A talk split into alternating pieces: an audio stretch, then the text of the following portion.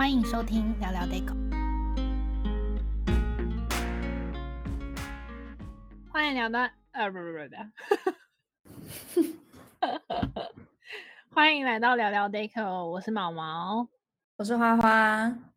嗯，大家很久不见，真的超级久了。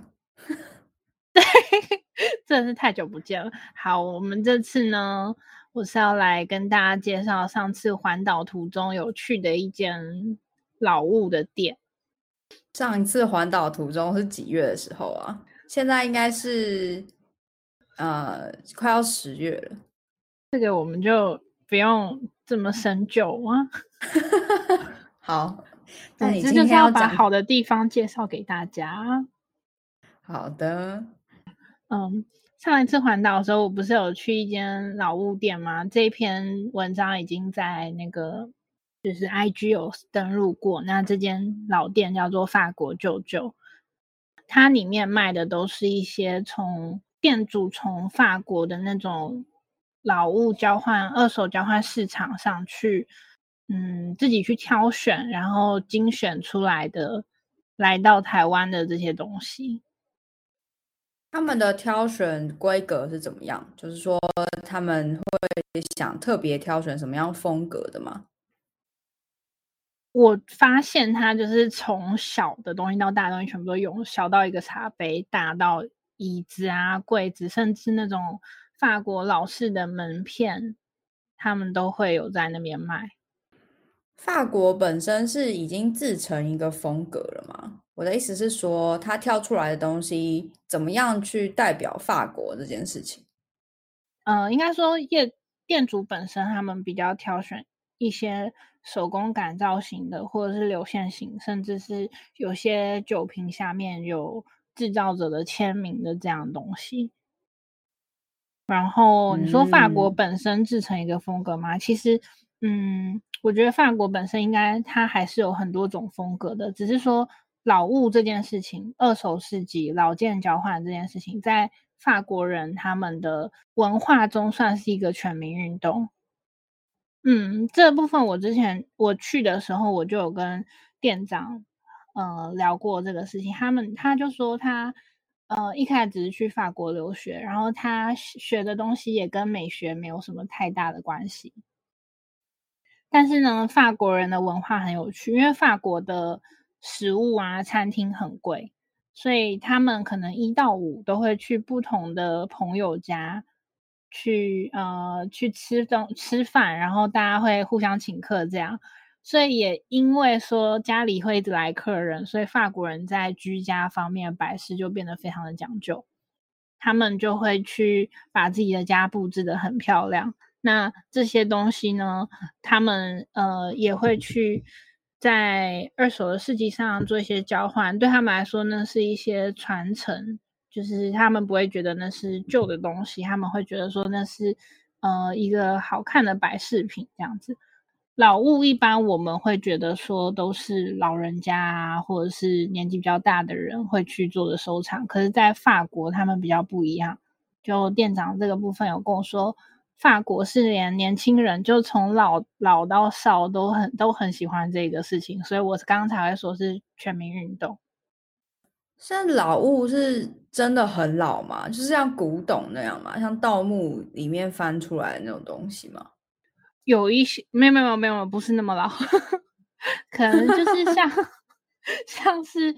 呃，我去的时候有看到那种电影院的，以前那种电影院的那种老旧的椅子，我就问店主说：“哎，像这样的东西，就是在法国人他们会这样彼此收藏这个东西吗？因为我们很难想象要怎么把那种，它就是电影院那种木头的椅子，然后可能两人坐、三人坐，就是老式的那种电影院，你知道那种下拉的那种椅子。”然后是木质的，嗯、对。然后那个可以放在家里。对，我也是很疑问。他就说有，他说他有去过一个人家，就是他就是买那种两张两张连在一起的两张式的。然后呢，他把它放在他的门口当一个穿鞋椅，进门的地方。哦，好像他说还可以收纳。对，他说就是很有味道，他也没有想象到过，就是原来电影院这种老旧椅子居然可以这样的去被再利用，而且他觉得摆起来超好看，就是等于说老的东西被重新的给赋予了一个新生命的感觉吧。那你是怎么发现这间店的？嗯，我一开始是在 IG 上，然后。因为我本来就喜欢看一些那种最近很流行一个叫做侘寂风，就是那种比较直朴的感觉。你说鬼娃恰吉的那个恰吉？不是，你可以上网查查看这个风格。不是哪个恰哪个吉啊？一个人字旁一个宅。哦，人字旁一个宅不会念诶，念恰哦，七一二恰恰。还是差，差，吃啊差，对，然后寂寞的寂，哦哦哦哦，我以为那是日本的字诶。嗯，最近很流行这样的一个风，它其实就是带带有一点日式的感觉，然后又带了一点，嗯，又混了一点西方的感觉。这个这个风格我们之后再聊，我，但是我只是想说，嗯、呃，因为我还蛮喜欢这样的风格，然后这样的风格其实。用到的很多是一些古物或老件，或者是一些有手感的东西、手做的东西，然后可能也会有一些那种嗯古物啊、稻麦啊那种去插在花器里面，比较木质调的，然后有一点带年代感的一个风格，所以我就追踪了很多就是相关的账号。那我的 IG 有时候会自动跳出一些像这样子的室内设计，那当时我就是因为这样去追踪到了法国舅舅，所以你就决定要去他店里亲自看一趟。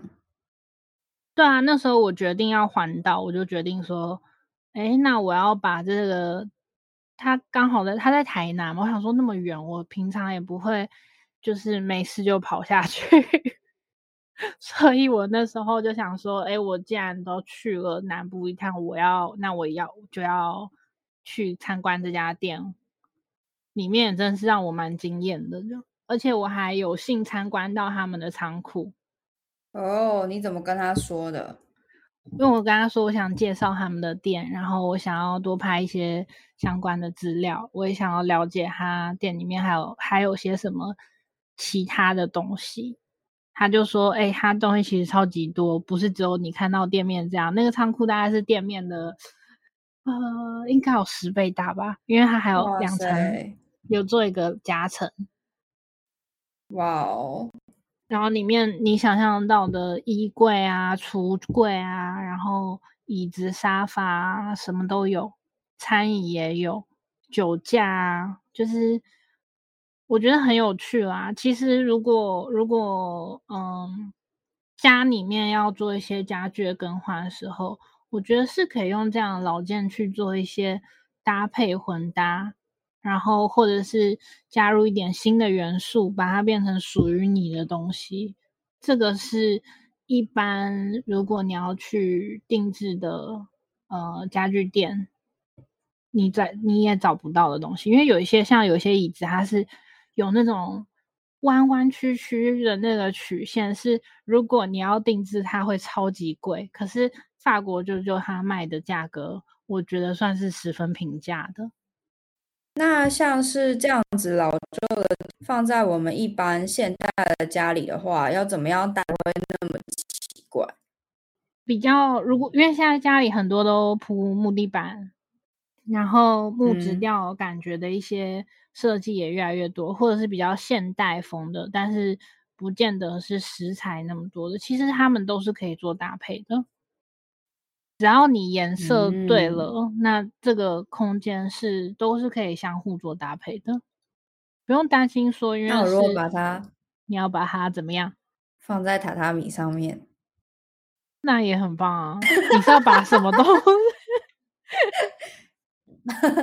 随便一个老家具，我觉得没有不行。它有那种就是，嗯，比较低矮的主人椅，然后是用木木头做的。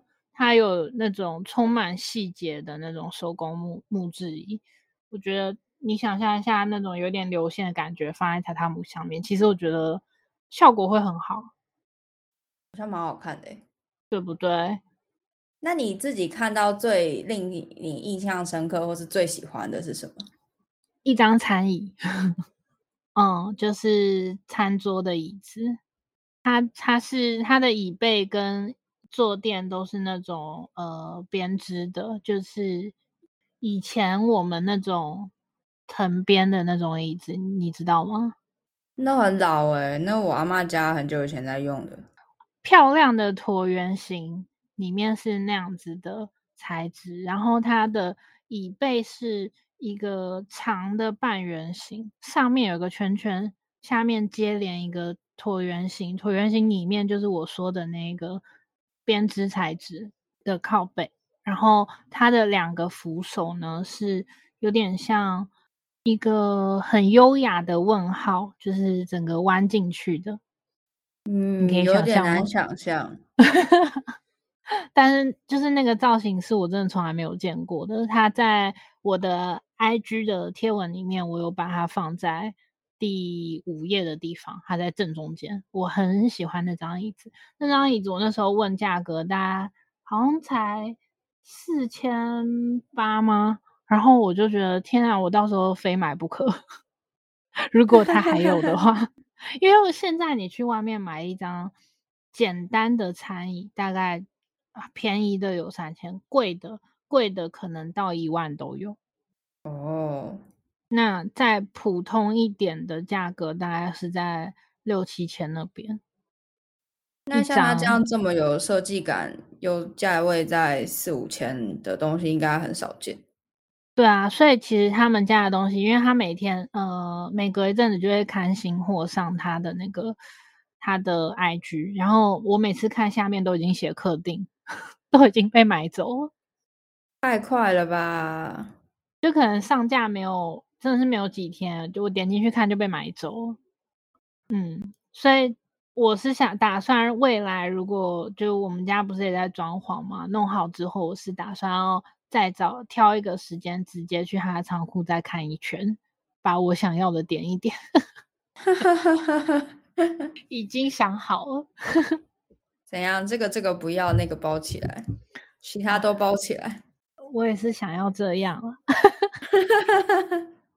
那真的是我觉得大家可以找时间去看看，就是嗯，我觉得很有趣的体验吧。然后也可以花一点时间去跟店主聊天，他一次只接待一到两位客人，他只接受预约客。这样他，因为我有问店长，他说哎，这样他比较好安排自己的时间。好。嗯，大牌的一间店，没有没有，你只要跟他预约，他都会就是开放给你。他他就是他只是比较想要知道说他什么时候上班，什么时候下班这样子。好开心的店长，就比较懂得过生活吧。好，很把法式 对带回台湾。而且它有一个收银机，是那种古老的，然后卷卷卷卷转个三次，然后会弹出来的。然后它的那个按键是那种像打字机一样的。他真的有在用吗？他真的有在用，他就用那个帮我收银。好哦，然后我还跟他说：“你再转一次，你再转一次，我就录音。”我觉得台湾还是有蛮多很有趣的地方。